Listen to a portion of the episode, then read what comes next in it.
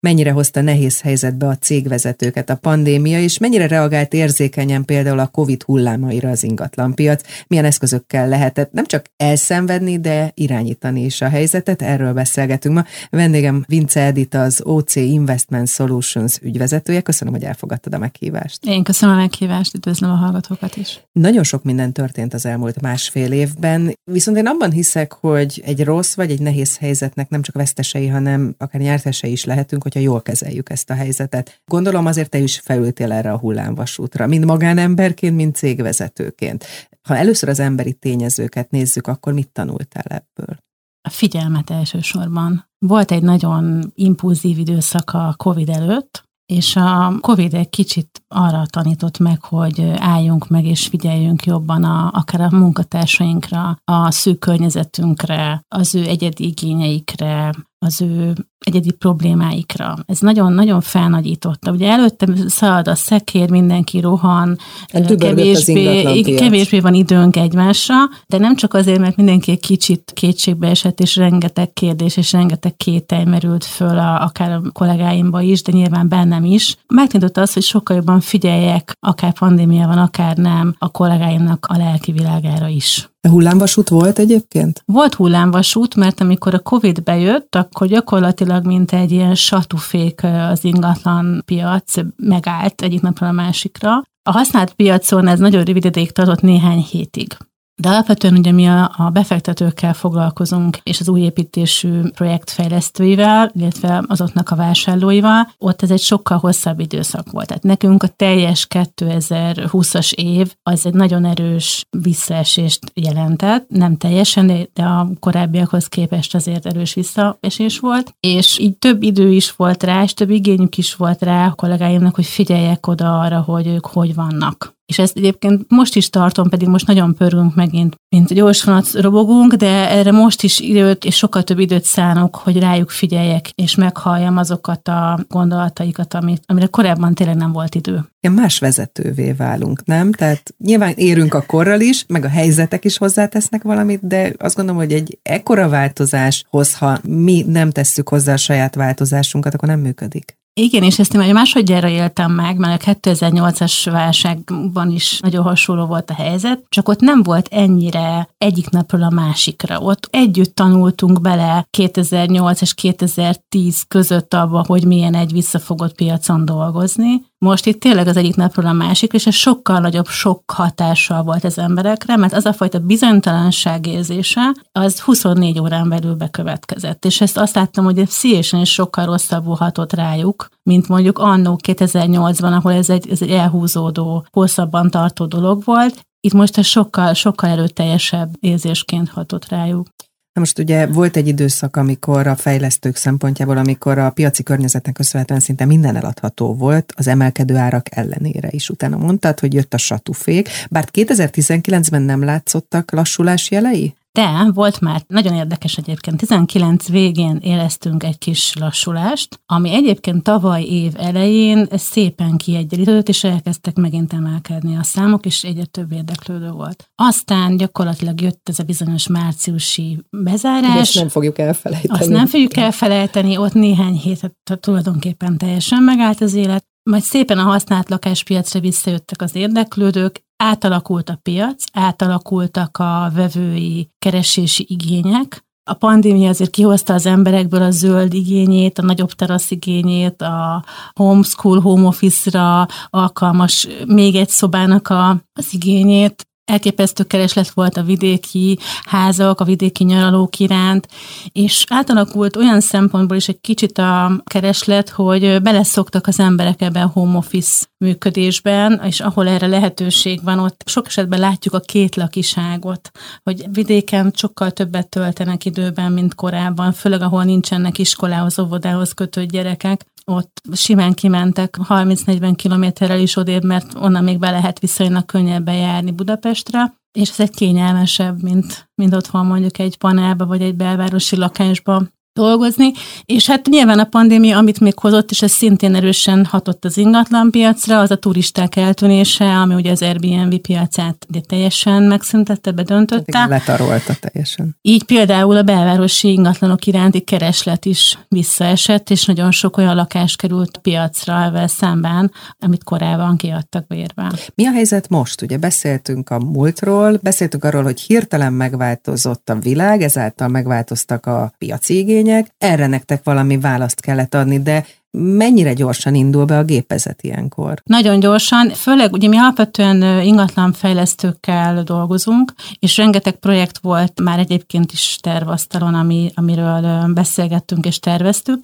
Ott egy kicsit más volt az építésztervezők felé az instrukció, hogy akkor mit is, mit is tervezzenek, és látszik is, hogy azok a projektek, amiket ebben az évben indítottak, vagy fognak indítani a következő néhány hónapban, ott számoltunk már azzal, hogy sokkal nagyobb zöld terület, sokkal nyitottabb ingatlanokat kell majd építeni, sokkal nagyobb teraszokat kell, tényleg kell az a kis szoba, hova el lehet bújni, dolgozni. Ezekre az igényekre válaszokat kell adniuk az ingatlan fejlesztőknek, és, és van is erre nyitottság. Most már ez látszik, de ha még egy picit visszamegyünk, akkor volt hirtelen egyből egy felépített új stratégiád, vagy te is menet közben építettél újra mindent? Az volt nehéz, hogy 2020-ban olyan tranzakciók nem valósultak meg a piacon, ugye a mi üzletágunkban itt a fejlesztő befektetői körben, amik már csőben voltak. Megijedtek, és azt mondták, hogy jó, akkor kettővel hátlébb lépünk, nem tudjuk, hogy mi fog történni, nem tudjuk, hogy meddig fog tartani,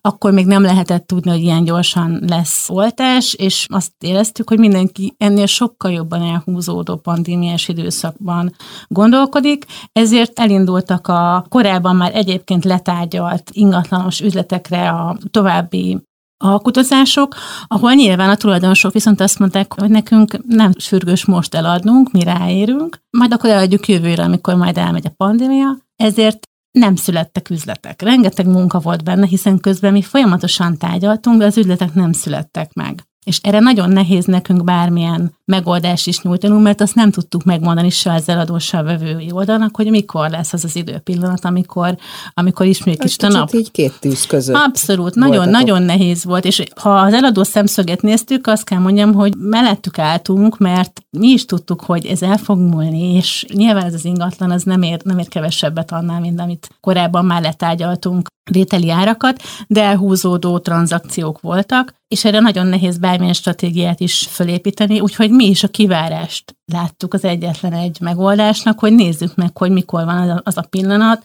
amikor ismét oda lehet lépni, meg lehet kötni ezeket az ügyleteket, és tudunk a fejlesztőkkel közösen gondolkodni, hogy akkor a megváltozott piaci helyzetben milyen lakásokat építsenek. Igen, és hát ugye elhúzódó pandémiát említettél, ugye most már beszélhetünk negyedik hullámról is, vagy négyel a nyolcadik előttiről. Így van.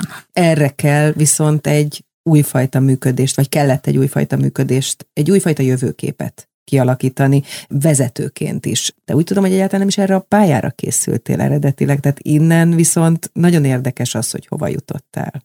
Igen, ez, ez mindig visszaköszön, és főleg itt a, egyébként a pandémiában, és pont ugye a vendéglátóiparból érkeztem. Ezért is kérdeztem, a, igen. A, az ingatlan területre, és hát ha valakit érintett, és, és teljesen derékba tört az a, az a vendéglátóipari szektor, hát minden erőmmel támogattam őket a pandémia ideje alatt, és, és rendeltem, és, és mentem, és elhoztam, és nem hagytam, hogy a kedvenc helyeimet bezárják azért, mert mert éppen egy ilyen helyzet van, de ez ilyen szempontból minket talán ennyire nem érintett. És ami számunkra is kicsit meglepő, hogy nagyon gyorsan tért magához a, az ingatlanpiac, és ahogy lehet is sorról olvasni, az árak nem álltak meg, nem csökkentek egyáltalán, sőt további áremelkedések vannak, és lesznek is még áremelkedések, különösen a, az új lakáspiacon biztos, főleg a, az októberben kijövő zöld hitel kapcsán. Igen, azt akartam kérdezni, mi hajtja most a piacot az áremelkedés irányába? Két irány van, ami az emelkedő tendencia mutatja. Az egyik az az építőipari alapanyagáraknak a jelentős emelkedése. Látszik ugyan egy pici korrekció itt a különböző beavatkozások kapcsán, Ugye itt de nem jelentős. Igen, igen. De ez nem jelentős annyira, hogy a kivitelezési költség drasztikusan lecsökkentek volna mondjuk egy 2019-es szintig, azt nem mondhatjuk. Ez az egyik, ezzel párhuzamosan a, ahogy a reálbérek növekednek, nyilván a, a szakipari munkásoknak is drasztikusan emelkedik a bére vagy bérigénye, amit szintén ugye ki kell elégíteni egy fejlesztőnek, és a telek árak sem csökkentek, sőt ott is prognosztizálunk áremelkedést már évek óta.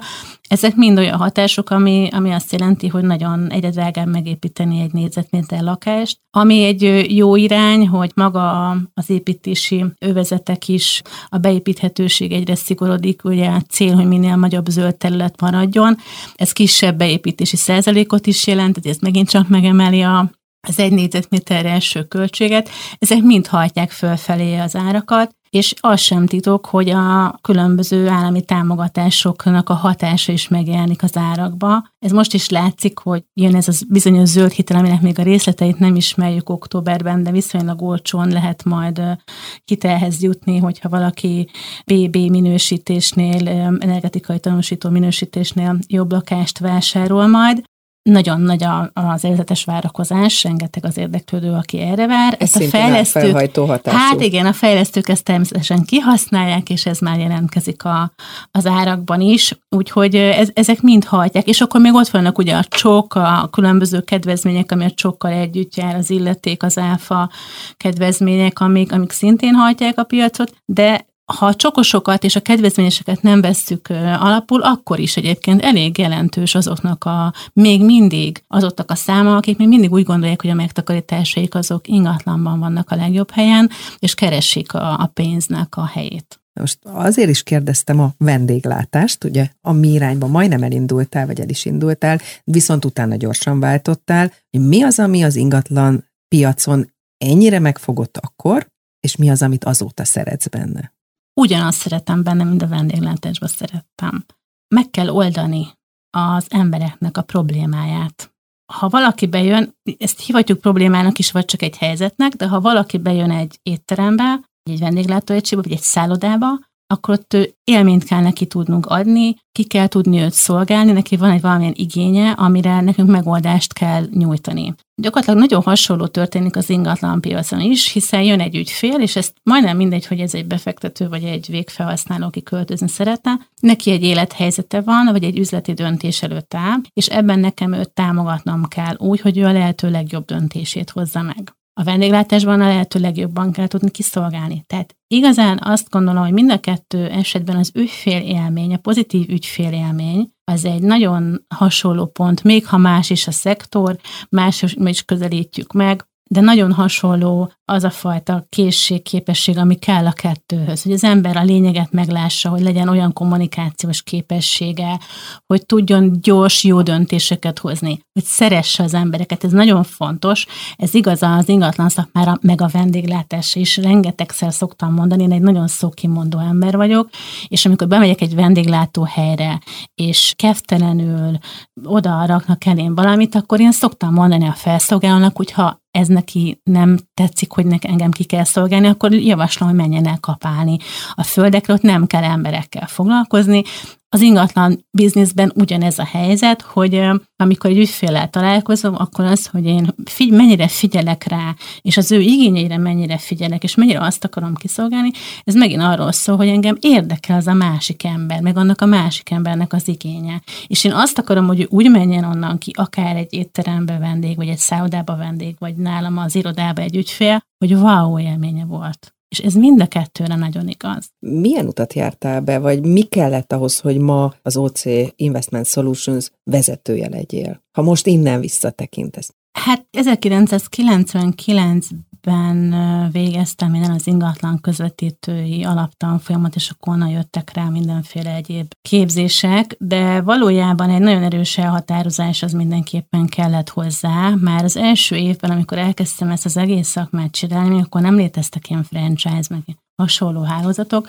azt tudtam, hogy nagyjából az nem fog engem kielégíteni, hogy én egyik ügyféltől szaladok a másikig. Sok mindenre megtanított, nagyon sok mindenre, hiszen az ügyfélkezelés, az emberekkel való bánásmód, az alapokat, azokat nagyon megadta, de ott már én hoztam a vendéglátásból egyébként egy, egy alapalapot, és arra csak építkezni kellett szakmailag elsősorban. De nagyjából tudtam, hogy ez nekem nem, nem lesz feltétlenül elég, És amikor a, az Otthoncentrumnak elindult a franchise hálózata 2004-ben, és a, az ügyvezető igazgató megkeresett, hogy, hogy lenne kedvem csatlakozni akkor még a hálózat fejlesztés, üzemeltetés volt a, az elsődleges feladat, akkor én tudtam, hogy ez, ez lesz az, ahol, ahol azt, amit én korábban már megtanultam és tapasztaltam, azt át fogom tudni azoknak, akik ezt most kezdik.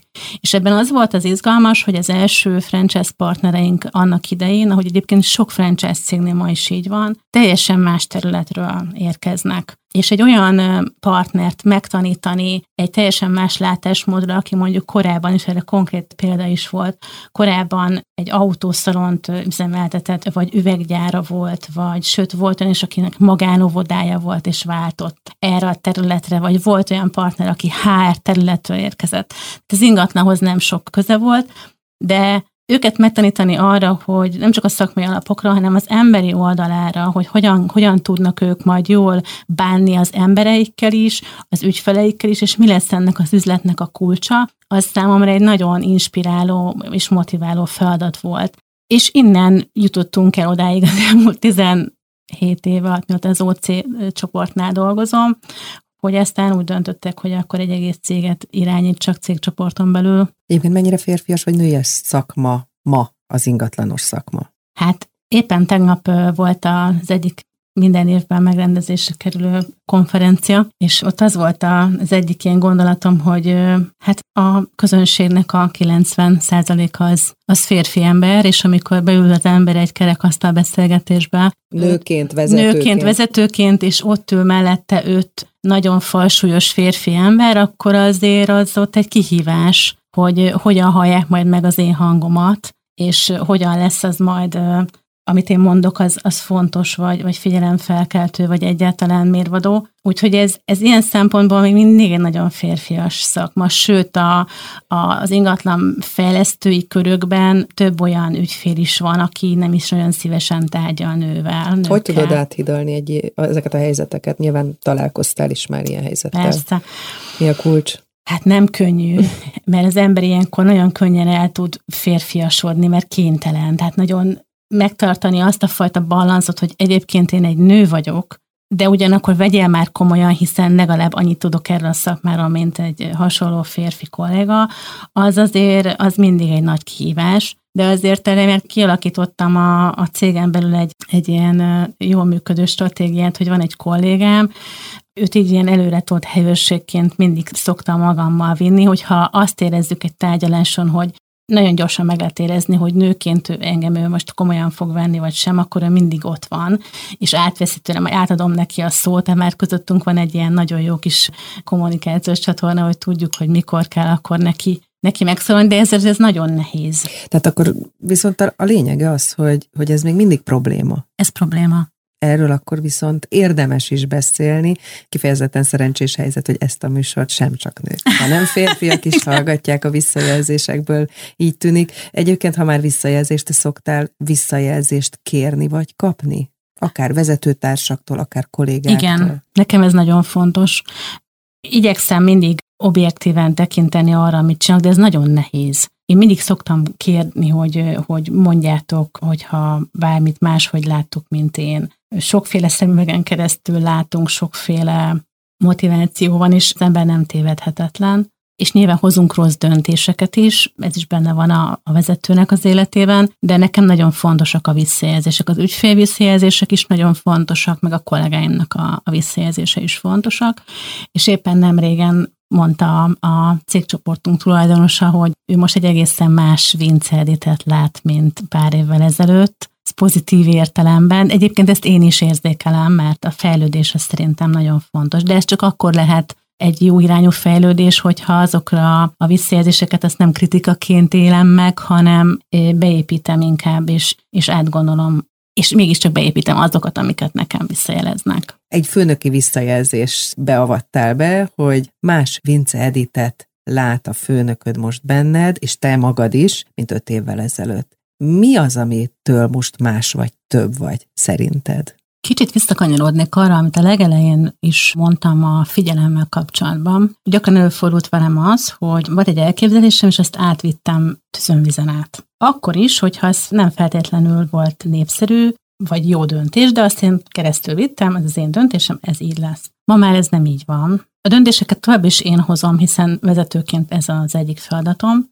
de mielőtt döntéseket hoznék, sokkal inkább körbejárom, hogy annak milyen hatásai lesznek, hogy arról esetleg kinek mi a véleménye, hogy ki mennyire tud majd beleilleszkedni abba a bizonyos, annak a döntésnek a következményeibe. Tehát ez, ebben sokkal jobban figyelek a kollégáimnak a visszajelzéseire, és utána igyekszem döntéseket meghozni, és még így is gyakran előfordul, hogy ezek nem népszerűek, meg nem feltétlenül jók, még így is benne van a hibázási faktor, de sokkal kevésbé. És ettől egy picit talán nagyképpen hangzik, de talán szerethetőbbé válik egy vezető, ha azt látják a kollégái, hogy, hogy neki fontos, hogy ő mit gondol, vagy ő hogyan lát rá egy-egy dologra. És ez nagyon fontos, bocsánat, mert egy szerethetőbb főnök, az egy követhetőbb főnök. Egyértelműen így van. Igen, igen. Sőt, most már annyira bevonom őket a döntésekben, hogy éppen most vagyunk egy ilyen tobozási folyamatnak a végén, és eddig mindig egy személyben döntöttem, hogy akkor ki az, aki hozzánk fog csatlakozni. Most az volt a stratégiám, hogy az első-második körös interjúkat azt én végigcsináltam, és a harmadik körre pedig az volt a kérésem, hogy kiválasztottam nyolc embert, és megkértem három kollégámat, hogy akkor az a kérdésem, hogy a harmadik körös interjút ezt ők csinálják, és azokat fogom kiválasztani a nyolcból, végülis kettő új kollega csatlakozott hozzánk, akire ők azt gondolják, hogy szívesen dolgoznának velem, mert én mind a nyolcról azt gondoltam, hogy én el tudom képzelni a közös munkát, de mivel velük is együtt kell tudni dolgozni, és más szemüvegen keresztül látják ők, választák ki ők.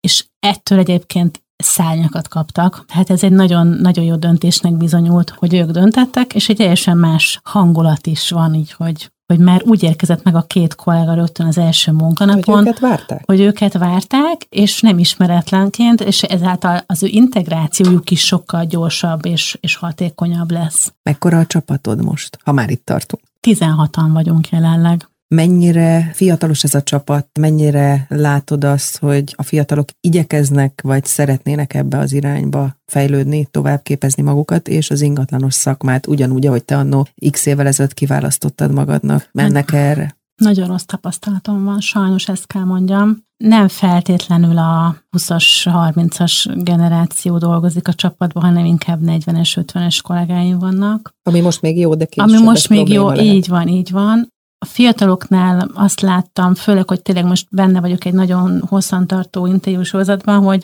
valahogy az ő munkához való hozzáállásuk az nem pozitív. Tehát nagyon keveset akarnak dolgozni, nagyon a saját elképzeléseik szerint szeretnének dolgozni, sokkal nehezebben fogadják el a visszajelzéseket, rengeteg a kényelmi faktor, amit ők a munkába szeretnének viszont látni. Hogy viselik a hierarchiát a vezető? Azt is nehezebben mert valahogy azt látom a, a 20-as korosztályban, most néhányal találkoztam, akik keresik a, a pályát, hogy nehezen fogadják el, hogy nem egyenrangú partnerként vannak valakivel egy munkaviszonyban, hanem bizony van aláfölé rendelt, és van egy hierarchia, és vannak különböző lépcsőfokok, amiket meg kell ugrani ahhoz, hogy bizonyos dolgokat el lehessen érni. Engem a legnagyobb meglepetés az akkor ért, amikor azt mondta az egyik interjú alany, hogy szerinte úgy, hogy semmilyen gyakorlata nincs még ebben a szakmában. Értékesíteni ugyan már értékesített, de, de az ingatlan szakmát nem ismeri, hogy szerinte ő ugyanazt tudja, és ugyanazok az elvárásai vannak a céggel szemben, mint ami mondjuk van egy olyan kollégának, aki 16 éve dolgozik nálunk.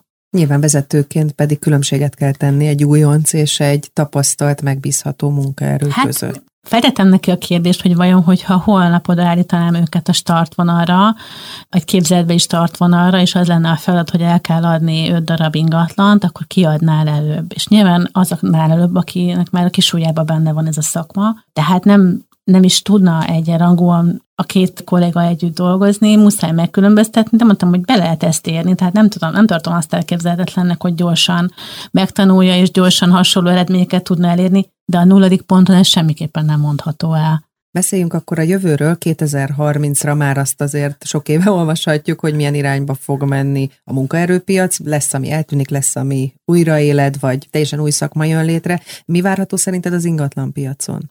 Amit már tapasztalunk néhány éve, az nem csak nyilván az ingatlanban, hanem sok területen, de nálunk is, az a virtuális térben való értékesítés. Itt a digitalizáció. A digitalizáció, igen, egyértelmű. Most nálunk például a cégcsoportnál már a, a legtöbb ingatlanról 3D bejárás, videófelvételek készülnek, filmek készülnek, és sokkal jobban meg kell tudni mutatni, kevesebb az idő egy-egy ingatlan megtalálására, gyorsabban akarják az emberek intézni, tehát ez egyértelműen benne van.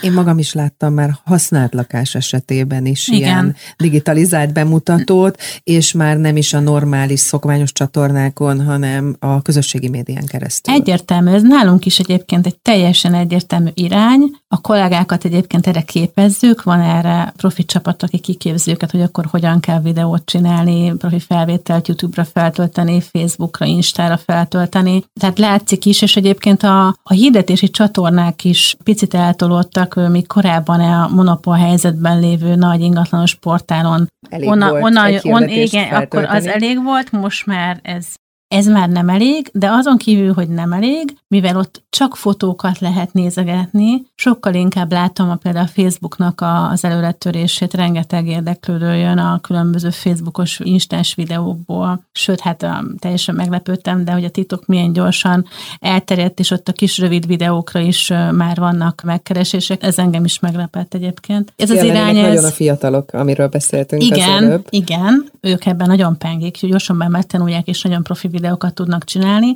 Ami viszont, amit nem tud kiváltani sem egy YouTube videó, sem semmilyen egyéb, azok a, az emberi kapcsolatok és az emberi érzések, amit még hál' Istennek még mindig nem tudnak a számítógépek olyan formán, amire erre szükség van, amikor két ember között kell valamit közvetíteni, átadni, amit nem tud egy gép megtenni semmilyen szinten, és ott még mindig a mi szakmánknak nagyon erősen helye van, hiszen azok a fajta ismeretek, amit egy jó szakember egyébként, amivel rendelkezik, azok a műszaki, azok a jogi ismeretek, azok a nagyon sok éves tapasztalatok, amilyen rengeteg ingatlan ügyleten keresztül birtokában vagyunk, és átsegítenek nagyon sok olyan üzleten, ami már mindenki temetne mert nem lehet összehozni, mert van akár egymásnak feszülő eladó, vevő, vagy egy olyan jogi helyzet, amire azt gondolják, hogy ez megoldhatatlan, vagy egy olyan műszaki probléma, aminek a kiárása az tényleg szakértelmet igényel. Ezek annak az ügyleteknek a jelentős része nem jönne létre, hogyha nem lenne ott egy olyan szakember, aki ezért. Picit beszéltünk arról, hogy nőként az ingatlan szakmában azért vannak nehézségek, főleg a vezetői szerepkörben.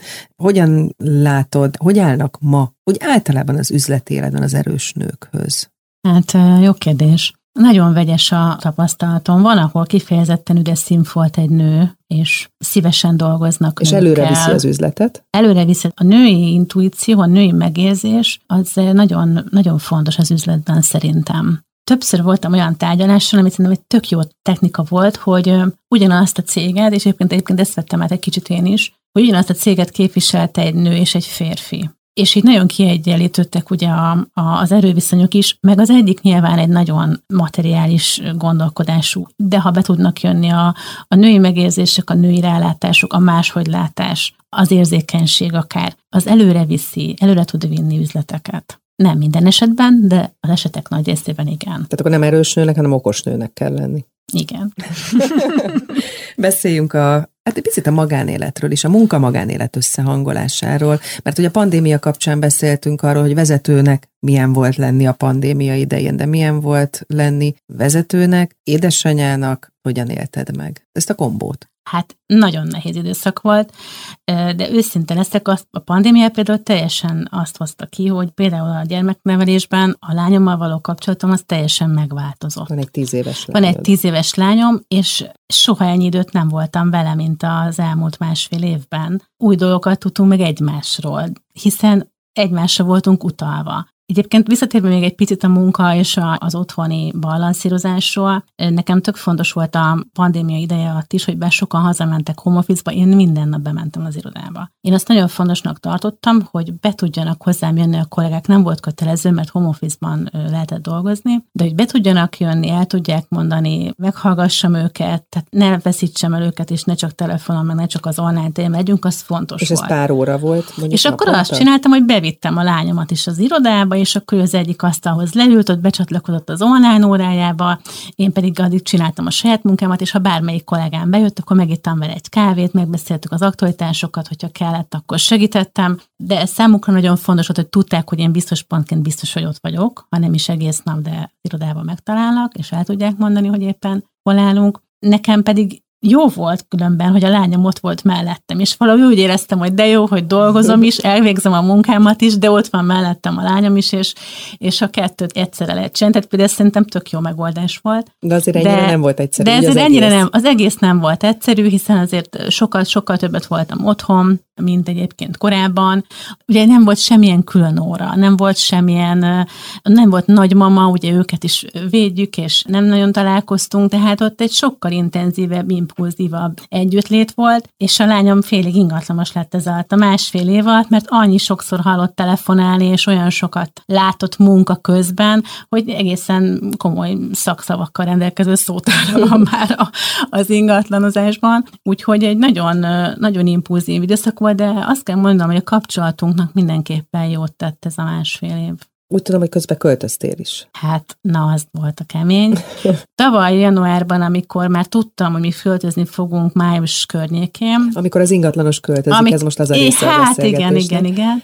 És akkor gondolkodtam, hogy Jézus Isten, hogy fogom én ezt megoldani, hogy egyben dolgoznak, a gyereket is menedzseljem, de egyébként még az asztalost, a villanszerelőt, a kertészt, a nem tudom, mindenféle szakipari munkást hogyan fogok menedzselni, mert ha nem állsz fölöttük, akkor nyilván nem olyan a munka, ami ennek lennie kell. Na, ezt a pandémia tulajdonképpen megoldotta, és egy nagyon koncentrált négy hetet szántam erre a projektre, hogy akkor minden a helyére kerüljön, és úgy költöztünk, hogy a lányomat elvittem a nagymamához három napra, és az alatt három nap alatt tulajdonképpen mindent át az újba, és ő már úgy jött haza, hogy olyan beköltözött a szobájába, és azt mondta, hogy wow. Tehát igazán így ez gördülékenyen tudott menni, hogy a pandémia segített. Ha nem lett volna ez az időszak, akkor véletlenül ez a négy hét, ez elhúzódott volna, én nem is tudom, hogy meddig. Tehát nekem ilyenek is voltak a fejemben még januárban, hogy hát talán majd nyár végére egy összeáll minden, de, de itt egy ilyen nagyon koncentrált, nem alvós négy hét alatt minden a helyén volt.